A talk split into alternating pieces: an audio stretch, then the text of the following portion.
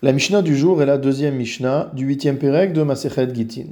Amarla, un mari qui dit à sa femme, Kinsi chovze, prends cet acte de reconnaissance de dette et rentre-le, apporte-le à la maison. O shemetza atu meachorav, ou alors il a un acte, il a un papier, une lettre qui est derrière lui, et il se baisse, il se tourne pour qu'elle puisse le prendre de derrière lui. Kor'a vareu gita. Dans l'un ou l'autre cas, voici que la femme ouvre ce document, commence à le lire et se rend compte qu'il s'agit de son acte de divorce. Et no get. La Mishnah nous dit que dans ce cas-là, le get n'est pas valable. Ad sheyomarla hegiter. Jusqu'à ce que le mari lui dise Ceci est ton get. Ce qui signifie que même si dans un premier temps le mari n'a pas respecté la procédure puisqu'il lui a parlé d'un acte de reconnaissance de dette, alors qu'en vérité il s'agissait d'un euh, et qu'il ne lui a pas remis directement le guet, il lui a dit prends le guet de derrière moi, etc. Donc tant qu'on a fait cela, rien n'est fait. Mais s'il rajoute à cela hegiter, ceci est ton guet, alors dans ce cas-là, le guet est valable. Nathan beyada vehi yeshena. Si jamais le mari place le guet de son épouse dans sa main pendant qu'elle dort, neora, elle se réveille alors kora verugita et elle se rend compte, après l'avoir lu, qu'il s'agissait de son acte de divorce qu'on lui a remis entre les mains, et no get. De la même manière, le get n'est pas valable. Hachi omarla hegiter, jusqu'à ce qu'il lui dise ceci est ton get.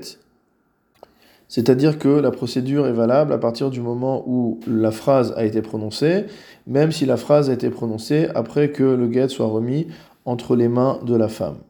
Haïta omedet birshut arabim, si jamais la femme se tenait debout dans le domaine public, uzra kola, et que le mari lui jette son guet, karovla megoreshet, si le guet tombe à proximité d'elle, alors elle est divorcée, karovlo, si le guet tombe à proximité de l'homme, ena megoreshet, elle n'est pas divorcée. Mechetza al si le guet tombe à mi-chemin entre l'endroit où se trouve l'homme et celui où se trouve la femme, Megoreshet, Vena Megoreshet, nous nous trouvons dans un cas de Safek, dans un cas de doute. Qu'est-ce qu'on appelle proche? A priori, on appelle proche dans les Arba Amot, dans les quatre Amot, dans les deux mètres qui environnent, le périmètre de deux mètres qui environne une personne, qui entoure une personne, étant donné qu'on considère que les Arba Amot d'une personne lui permettent de faire acquisition d'un objet, euh, d'opérer un transfert de propriété. En dehors des Arba Amot, c'est comme s'il avait jeté ce guet dans la rue et ça n'a pas de valeur. Le Barthénora explique Kol.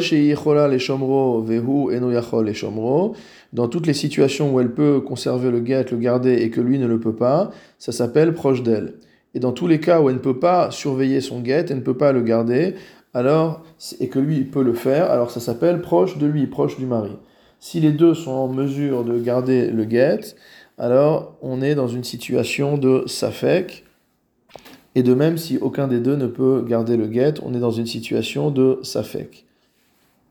Le Barthénora conclut, ou l'inyan psak alacha, que concernant la halacha, ena get une femme n'est jamais considérée comme divorcée tant que le guet n'est pas arrivé entre ses mains ou dans un domaine qui lui appartient.